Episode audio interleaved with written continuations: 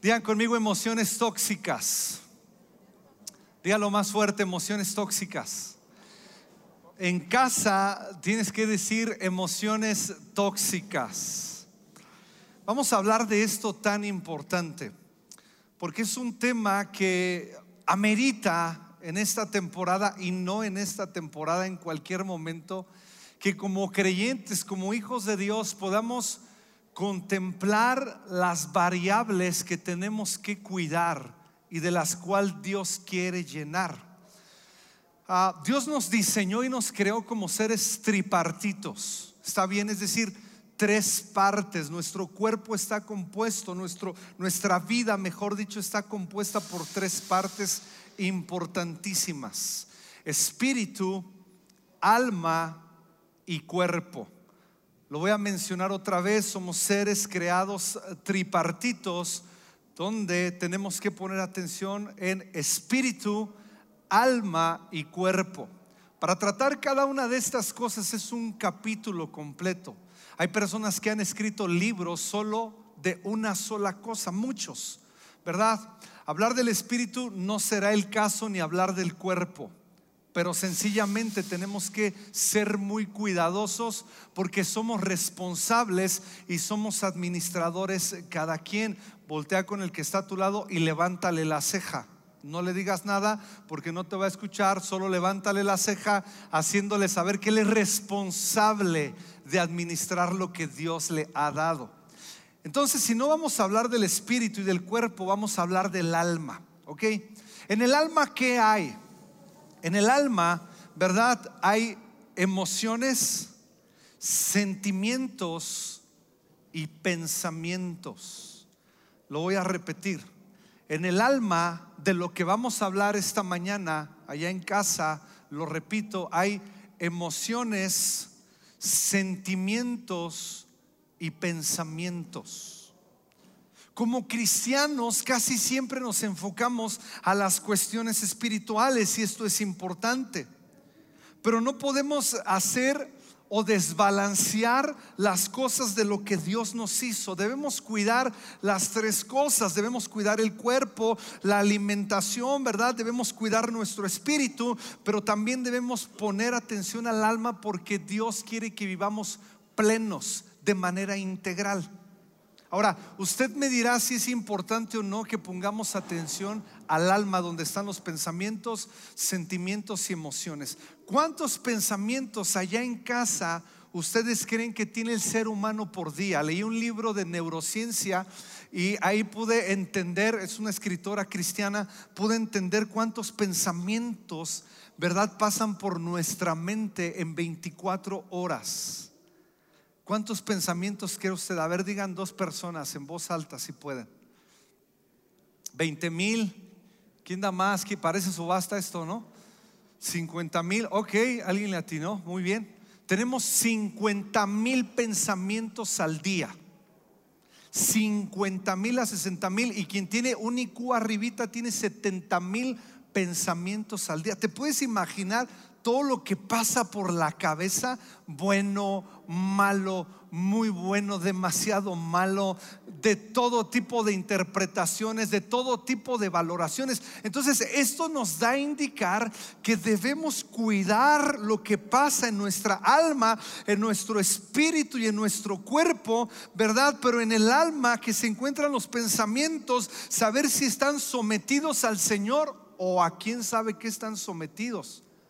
Porque definitivamente cuando no está bien nuestro cuerpo afectará nuestra alma y nuestro espíritu. Cuando no está bien el espíritu afecta el alma y el cuerpo. Y cuando no está bien el alma afecta el espíritu y el cuerpo. Es interesante cómo por causa de eh, eh, emociones tóxicas nuestro cuerpo pudiera sufrir incluso enfermedades, trastornos, enfermedades gastrointestinales, de hipertensión y de muchas otras cosas que no hablaremos hoy, lo dejamos para otro capítulo, pero sin embargo es súper importante. Hay muchas de las reacciones que tenemos no son normales porque hay un analfabetismo emocional. Hemos estudiado desde quinto año de primaria muchas cosas, ¿verdad? Desde sumas. ¿Cuántos años nos llevó a aprender a sumar, a restar, a hacer hipérboles, parábolas y un montón de cosas por hablar de matemáticas y pudiéramos hablar de otras cosas? Pero ¿cuánto tiempo nos llevó? Tantos que algunos terminamos la universidad a los 22, 23, 24 años. Hubo una educación. Pero ¿cuándo has escuchado que alguien ha educado para entrenar sus emociones y sus sentimientos? Pero ya nos dimos cuenta que es importante porque es parte del ser que Dios nos ha formado. Es importante. No, es que yo soy así. No, lo que pasa es que necesitamos que la palabra de Dios nos alumbre. No, es que yo ya, el clásico, ¿cuántos no escuchamos allá en casa? ¿Cuántos no escuchamos esa temporada de, si ya sabes cómo soy, ¿para qué me invitas? Tú eres así, a lo mejor tú estás conforme con cómo tú eres o con cómo yo soy, pero los que están alrededor no están conformes ni están a gusto. Entonces tenemos que poner atención. El 40% de la población, de alguna manera, población mundial, de alguna manera ha tenido un episodio con la ansiedad patológica o un momento con la ansiedad, ahorita vamos a ir explicando de qué vamos a hablar, pero ha tenido en algún momento algún episodio de ansiedad fuerte que ha paralizado su vida. ¿Te puedes imaginar después de año y medio cómo ha acontecido esto? ¿Cómo han subido los porcentajes, los niveles de ansiedad, de depresión, de ira, de tristeza, de angustia, de miedo? Con el encierro, con estar con la esposa todo el día, con los hijos. Imagínate el mundo de emociones que se cruzan con tus 50 mil, 60 mil pensamientos y si tienes rayita arriba, 70 mil pensamientos. Todo lo que hemos vivido en este año y medio, todo lo que ha desatado. Antes de avanzar a las cuatro emociones principales bases, de las cuales se derivan muchas otras más, Solo mencionaremos las cuatro principales, pero antes de hablar de eso, te quiero compartir un sistema de valoración. Si me ayudan, por favor. Este sistema de valoración es conductismo a, través de Pablo que explica esto. De mi lado izquierdo, perdón que dé la espalda en casa y aquí, tenemos el acontecimiento y del lado derecho tenemos la emoción. La A representa el acontecimiento, la C la emoción acerca de las emociones, de los sentimientos y los pensamientos, este modelo de valoración, ¿verdad? Define eh, que el acontecimiento es lo que define la emoción, es decir, lo que te sucede y en el lugar donde estás, ¿verdad? Define tu emoción. Por eso es que en algún tiempo cuando alguien tenía luchas con el alcoholismo, con la drogadicción, con cualquier tipo de adicción, antes, en su momento, se pensaba que le afectaba el lugar donde él se movía y lo que le cambiaban era su acontecimiento, el lugar, sus circunstancias, para que su emoción pudiera cambiar. Lo llevaban a algún lugar, les llamaban granjas, les llamaban lugares de restauración, como fuera, le cambiaban el acontecimiento, la circunstancia, para que su emoción pudiera cambiar. Y sí sucedía lo llevaban a una granja, le hablaban ocho horas al día, lo desintoxicaban, la, la, la. Pero cuando regresaba otra vez al acontecimiento, al lugar diario, otra vez su emoción volvía a ser la misma. ¿Vale? Ese es el sistema de valoración de Pavlov, conductismo. Después, años después, en 1956, Albert Edis explica el siguiente modelo que consiste ahora en un acontecimiento, en una valoración y en una emoción.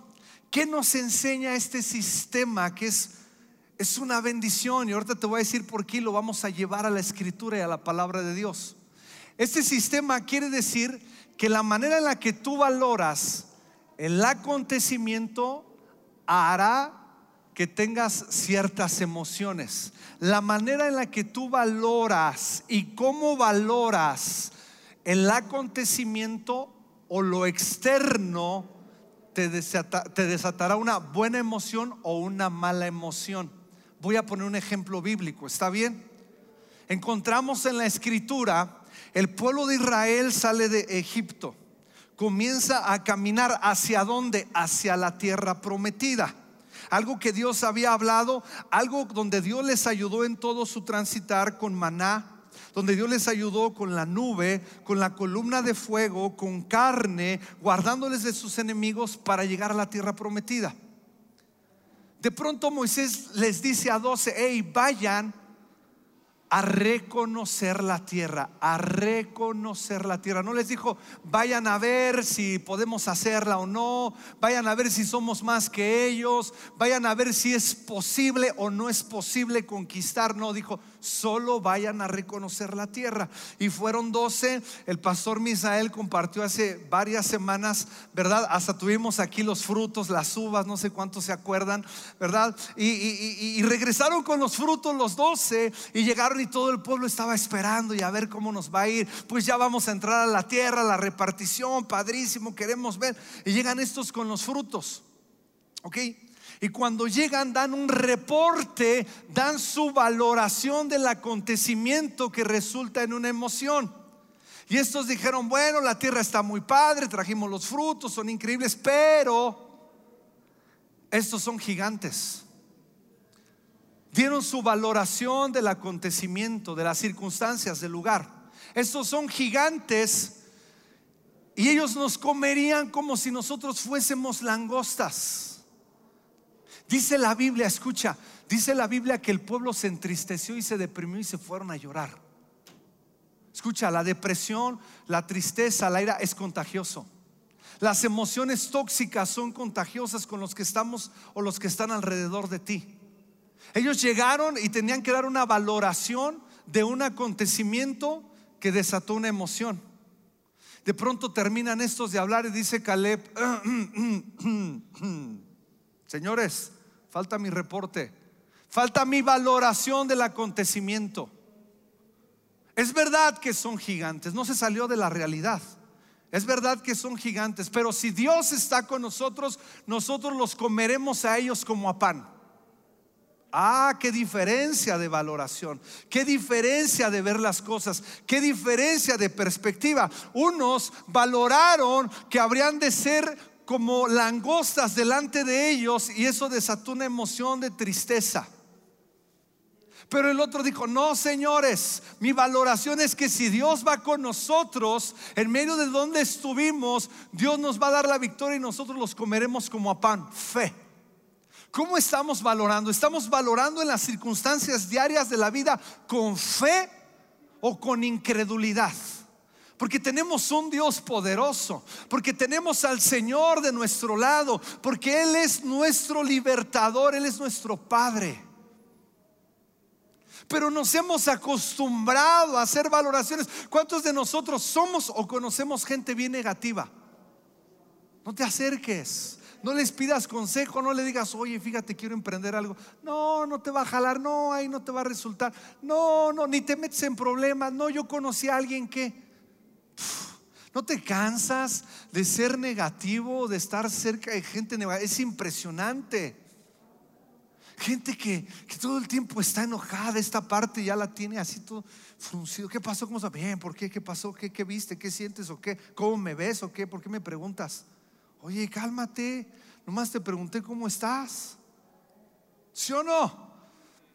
Entonces, hasta aquí nos estamos dando cuenta que es importante, Josa, me ayudas, poner atención a nuestras emociones y nuestros sentimientos, porque es parte de lo que Dios nos ha dado, es parte integral de lo que Dios nos ha incorporado. A veces estamos con todo, duro, duro, duro, en el trabajo, duro, duro, duro, duro, duro. El cuerpo, el cuerpo, el cuerpo. Pero a veces el alma no está apta, no está en el mejor momento y se va hacia el otro extremo y llega un momento en que se rompe, plac. Estamos desgastados, estamos cansados, estamos corriendo desenfrenadamente y sin parar. Sin permitir a Dios echarse un vistazo. David dijo, ¿por qué te turbas, oh alma mía? ¿Por qué te turbas dentro de mí?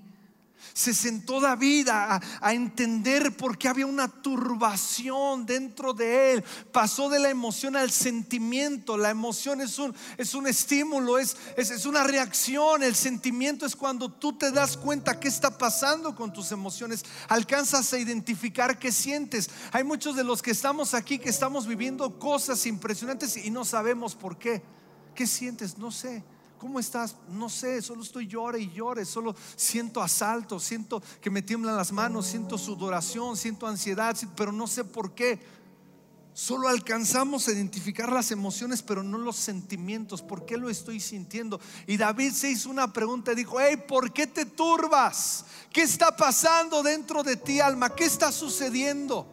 Porque lo quiero entregar a Dios, porque lo quiero postrar a Dios. Pero muchos seguimos caminando sin entender qué está pasando, sin hacer un alto, sin meditar, sin contemplar, sin asombrarnos. Arrastramos nuestra alma atrás y andamos como si nada, sin entender qué está sucediendo. Cuatro emociones principales. Bueno, tengo que explicar que hay emociones fisiológicas y patológicas. ¿Está bien? Hay emociones fisiológicas y patológicas. La fisiológica es la normal. Es aquella apropiada a las diferentes circunstancias de adversidad que se pueden presentar a lo largo de la vida. Voy a hablar, por ejemplo, de la ira antes de las cuatro emociones. Si, por ejemplo, yo voy caminando con mi hija de 11 años en la calle y un hombre la insulta, la ira ahí me va a ayudar como una emoción fisiológica, natural. ¿Por qué? Porque si, si no funcionara eso, yo me paralizaría y tendría miedo y no podría ayudar a mi hija. Yo tendría que decir, oye, ¿qué te pasa? Cuidado, es mi hija. ¿Tienes algún problema? Pero ¿qué pasa cuando se vuelve patológica? Llego a la casa, mi esposa le dije, llego en cinco minutos, resulta que me tardo siete, calentó la comida, está la sopa, entré al baño, ¿verdad? Ya se enfrió más, me siento, llego del trabajo, empiezo a comer y de pronto la comida ya está tibia, fría. Le digo, oye, ¿qué onda? Yo te dije que llegaba porque ya está fría la comida, esto sabe bien feo, puras porquerías, siempre lo mismo contigo. Y ella me dijera, pues te tardaste tú. Ah, me tardé, yo y agarro el plato y lo estrello y le pego a la pared. Patológico ya. ¿Cuántos de nosotros tenemos actitudes así? Emociones tóxicas. Esa es la diferencia entre fisiológico. Por ejemplo, la tristeza te ayuda a vivir un duelo. Te hace una pauta, te relaja para poder vivir un duelo de una pérdida, no solamente pérdidas humanas, sino de cosas. Pero cuando se vuelve patológica te lleva a la, a la depresión. Cuatro emociones principales.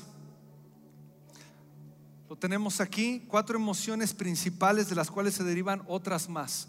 La primera, la ira. Dos, la tristeza. Tres, el miedo. Y cuatro, la ansiedad. Cuatro emociones principales que debemos poner atención. Ira, tristeza, miedo y ansiedad.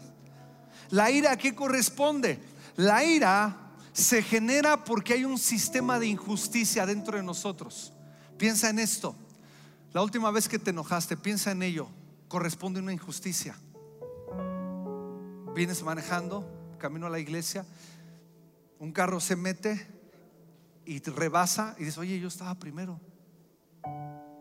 Una injusticia, siento que es injusto lo que acabas de hacer.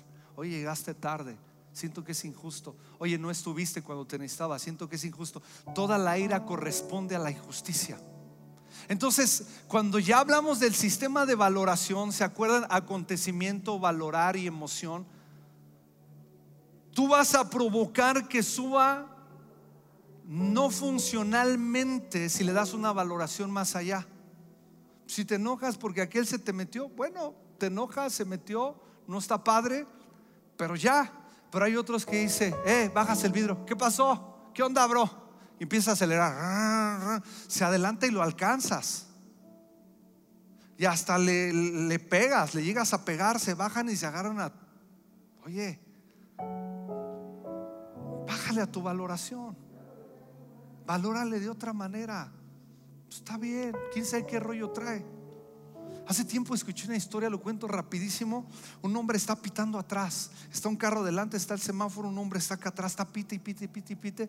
El hombre no hace nada de enfrente, se desespera, se baja con una pistola y le da un balazo.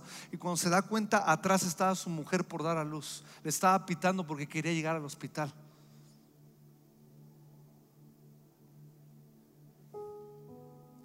¿No te sorprendes? Yo me sorprendo mucho y me asusto a veces de mis reacciones wow, ¿de dónde salió esto?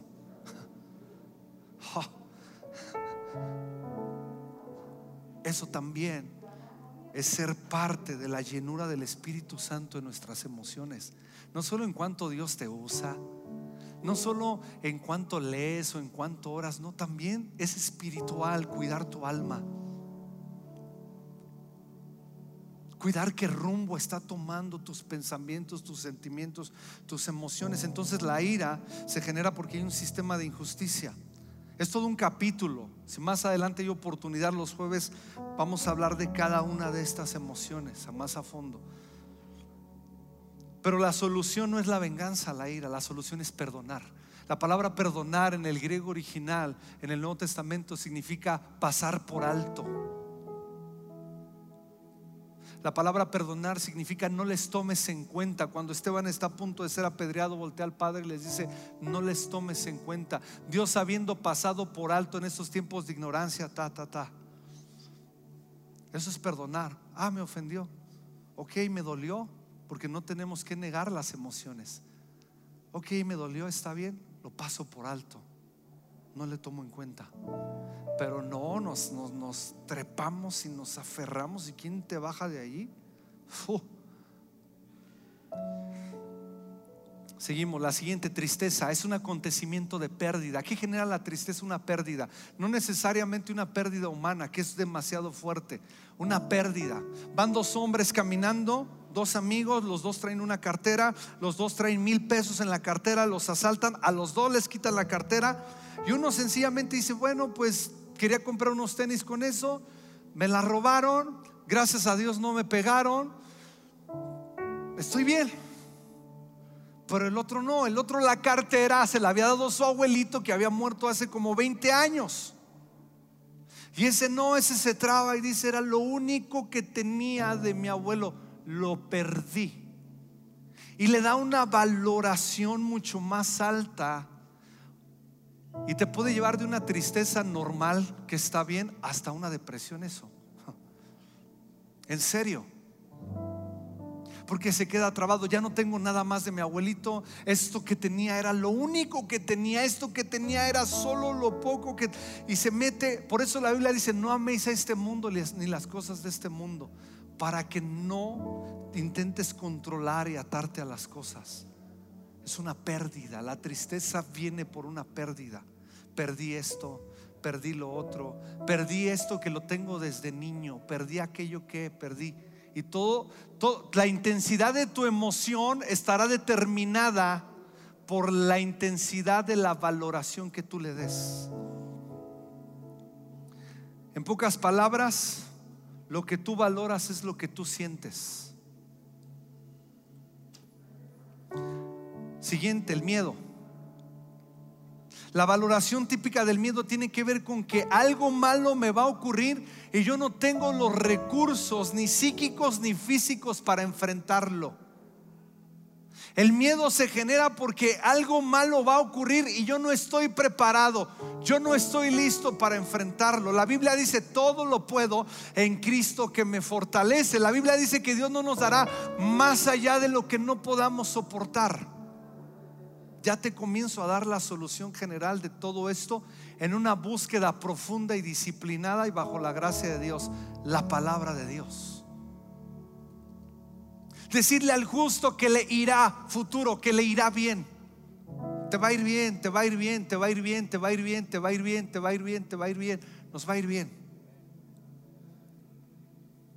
Pero el miedo corresponde a eso. El miedo en una emoción fisiológica, por favor, si se metiera un león aquí, pues es normal que tengamos miedo y, inmediatamente, ¿verdad? Empieza a polarizar la adrenalina y sube y tienes que reaccionar o vas contra el león o corres del león. El miedo te va a hacer reaccionar, pero el miedo patológico te paraliza. El miedo patológico te dice no salgas, no enfrentes, no vayas, no lo hagas, quédate aquí, enciérrate. El miedo patológico te va a sacar del proyecto de Dios para tu vida. Es ese miedo que te paraliza. Es ese miedo que te dice, no estás listo para enfrentar mañana lo que viene. No tienes los recursos, pero sí los tenemos. Tenemos a Dios. Siguiente, la ansiedad. La ansiedad corresponde o surge cuando hay una valoración del que el futuro es incierto. El futuro es incierto. De hecho, la palabra ansiedad y la palabra angustia es la misma palabra, una castellanizada y la otra en latín, ¿verdad? Pero significan lo mismo, significan angostura angostura, estás angosto. No puedes ver todo el cuadro, no puedes ver lo que Dios está haciendo, no puedes ver la maravilla de tener una esposa o padres, no puedes ver eh, la, naturaleza, no puedes ver las bondades de Dios, no hay gratitud, solo hay un punto y es un conflicto, hay un foco nada más. Lo que callamos los cristianos, ¿verdad? A veces vivimos un montón de estas cosas Hace seis años yo tuve una situación de ansiedad. Hace un año tomé un curso de 35 clases gestionando la ansiedad. Después de pandemia tuve otro episodio. la semana pasada tomé un curso intensivo, un instructorado en educación emocional de seis horas diarias por tres días. Porque necesitamos invertir en una educación emocional, en una higiene mental. Necesitamos estar saludables en nuestro espíritu, en nuestro cuerpo, pero también en nuestra alma. También. ¿Cuánto fue la última vez que disfrutaste algo? A lo mejor ya ni cuenta nos damos porque ya nos acostumbramos a la ansiedad, a la tristeza, a la ira, al miedo. Entonces la ansiedad es el futuro, es incierto como dice ese versículo en Jeremías, porque yo soy yo sé los pensamientos que tengo para ustedes, pensamiento de paz y no de mal, para daros futuro el fin que ustedes esperan. ¿Cómo le dice Pedro a el Señor Jesús a Pedro? Están, están de frente y le dice, hey Pedro, tengo que decirte algo. Satanás me ha pedido para zarandearos. Dice, pero yo voy a orar para que no falte tu fe. Y tú, me encanta ese y tú, como Dios nos habla de manera personal y tú, y tú, y tú una vez vuelto afirma a tus hermanos. Qué padre, Jesús le está diciendo, Pedro, no la vas a pasar bien, pero la vas a librar. Es lo que le está diciendo, yo estoy contigo. La vas a librar. ¿Cómo le dice? Me pidieron para zarandearte. Pero tú una vez vuelto, yo oraré por ti, pero tú una vez vuelto, confirma a tus hermanos. No le dice, mira Pedro, hay algo difícil, necesito hablar contigo. Te van a zarandear. No sé cómo vaya a salir esto. Si sale bien, pues te veo de aquel lado con los demás. Si sale mal, ¿qué te digo, Pedro? Fue un honor estar tres años juntos, enseñarte lo que te enseñé. Espero que te sirva. Ah, no sé, Pedro, a ver si, si nos vemos. No, le dijo, una vez vuelto, afirma a tus hermanos. La palabra, queridos, la palabra, la palabra, la palabra. Renovaos nuestra mente, renovaos nuestra mente con la palabra de Dios. La escritura. La ansiedad corresponde al intento de querer controlar todo. ¿Sabes que no podemos controlar y mejor nos bastaría descansar? Todo lo que es Dios no lo podemos controlar. La vida, la muerte, la salud, la puedes administrar comiendo sano, etc, etc. Hay gente que puede ser ir al gimnasio todos los días y cuidarse y les da un cáncer.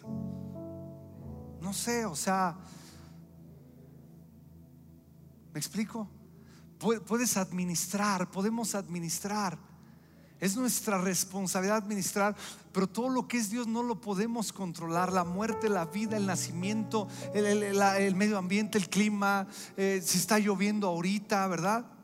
¿Cómo valoramos? A veces está lloviendo y uno dice, no, yo ya tenía un plan, íbamos a salir, íbamos a ir a un lugar apartado, al pasto, ya se me echó a perder. No puede ser posible que ya pare de llover, odio la lluvia. O puedes decir, ok, tenía un plan, no voy a salir, pero puedo hacer otro. Un chocolatito, una conchita de esas cubierta con relleno adentro, una buena peli, tu mesita, tu familia, y voy a escuchar cómo golpea la lluvia el piso y eso me va a relajar también. Pero ¿cómo valoramos?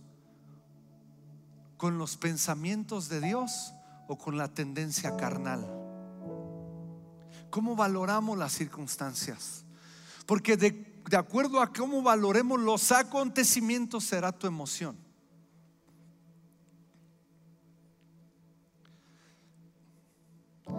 Vamos a la escritura. Eclesiastés capítulo 5, versículo 18. Eclesiastés 5, 18. Vamos bien hasta aquí. Allá en casa vamos bien. Esperamos que estén recibiendo. Les mandamos un saludo desde aquí y que todos estemos en un mismo corazón y espíritu. Eclesiastés 5, 18. El hombre más sabio que no ha habido ni habrá, el Señor Jesús es punto y aparte. Él es la sabiduría. Pero Salomón dijo lo siguiente, he aquí pues, el bien que yo he visto, dice Salomón, que lo bueno es comer y beber y gozar, uno del bien de todo su trabajo con que se fatiga ah, debajo del sol. Pon atención en lo siguiente, allá en casa escuchen, todos los días de su vida que Dios le ha dado, porque esta es su parte. La parte del ser humano no es ser dueño, no somos dueños. No podemos controlar esas cosas. Hay muchas cosas que no podemos controlar. No somos dueños. ¿Cuál es la parte del ser humano todos los días que Dios nos ha dado? Es decir, Dios dice, yo te doy los días ¿Qué vas a hacer con ellos? ¿Cómo vas a valorar? ¿Cómo vas a administrar? ¿Con qué ojos vas a ver? ¿Con ojos carnales? ¿Con ojos de miedo? ¿Con ojos de ira? ¿Con ojos de ansiedad? ¿Con ojos de tristeza o con ojos de fe? ¿Con qué ojos vas a ver? El día es tuyo, yo te lo doy. Administralo, yo soy dueño, yo soy el creador, tú lo administras. Así que dejemos de responsabilizar a los demás que porque soy un enojón, está bien, tal vez alguien marcó tu vida desde niño. Yo recuerdo los episodios que viví de pequeño y de adolescente que marcaron y generaron una, inseguridad en mí. Está bien, perdono, pero ahora es mi responsabilidad afirmar mi seguridad en el Señor. Yo no sé qué viviste, tal vez fue doloroso o muy doloroso, pero llega un momento que no podemos responsabilizar a los demás de quienes somos ahora. No podemos estar culpando a los demás, no, por tu culpa soy un enojón, por tu culpa estoy deprimido. No, es tu responsabilidad y la mía. Es tu responsabilidad y la mía desechar las cosas del mundo, desechar las cosas, hagan morir las cosas de la carne. Nos hace responsables Dios a nosotros. ¿Por qué? Porque tenemos su Espíritu Santo dentro de nosotros, porque nos ha dado la capacidad y las herramientas. Hagan morir, desechen pues nos hace responsables a nosotros. Caín, ¿verdad? Le dice, ¿dónde está tu hermano? Que eso yo guarda de mi hermano. Y Dios le dice, he el pecado está a la puerta y tú te puedes enseñorear del tú. Tú nos hace responsables a nosotros. No es que tú hiciste que saliera lo peor de mí. No, tú mismo permitiste que saliera lo peor de ti. Dejemos de culpar las circunstancias. Hay gente que sigue llorando por lo mismo desde hace años. Hay gente que puede seguir con ansiedad o depresión.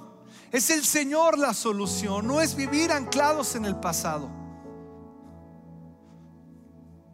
Yo sé que es todo un capítulo hablar de esto y si hay oportunidad más adelante hablaremos de cada una de las emociones.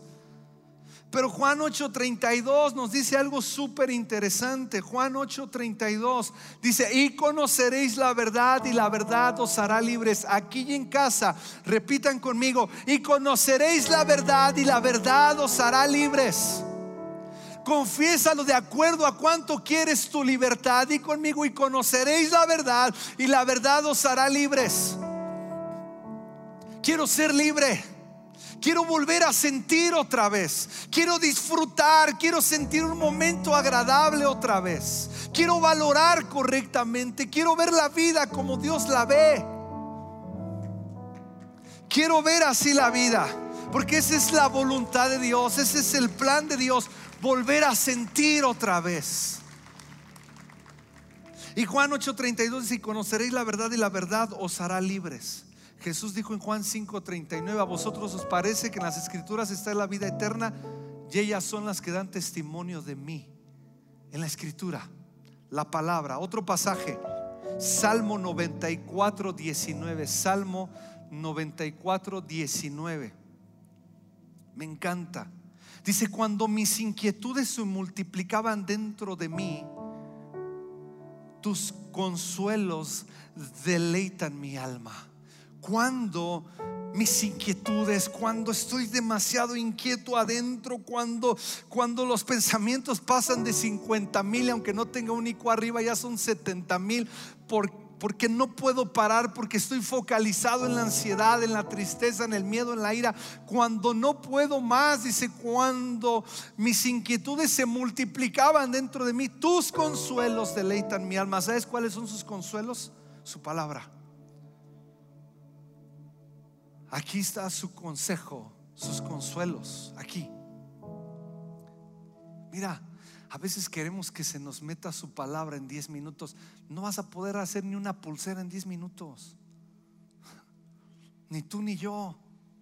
Necesitamos tiempo de profundidad aquí para que algo se meta, para que deje de ser el versículo que está en la Biblia a ser el versículo que está en mi alma. Pero somos rápidos. Ah, tengo que leer hoy. Rápido, un salmo, el salmo de hoy. Va, Señor, gracias. Sí, sí, sí te lo pido. A dormir, vámonos, porque mañana hay chamba. Sí, pero te vas a la chamba igual de conflictuado. O a, donde sea, o a la escuela, o a, o a donde sea, o a tu Zoom.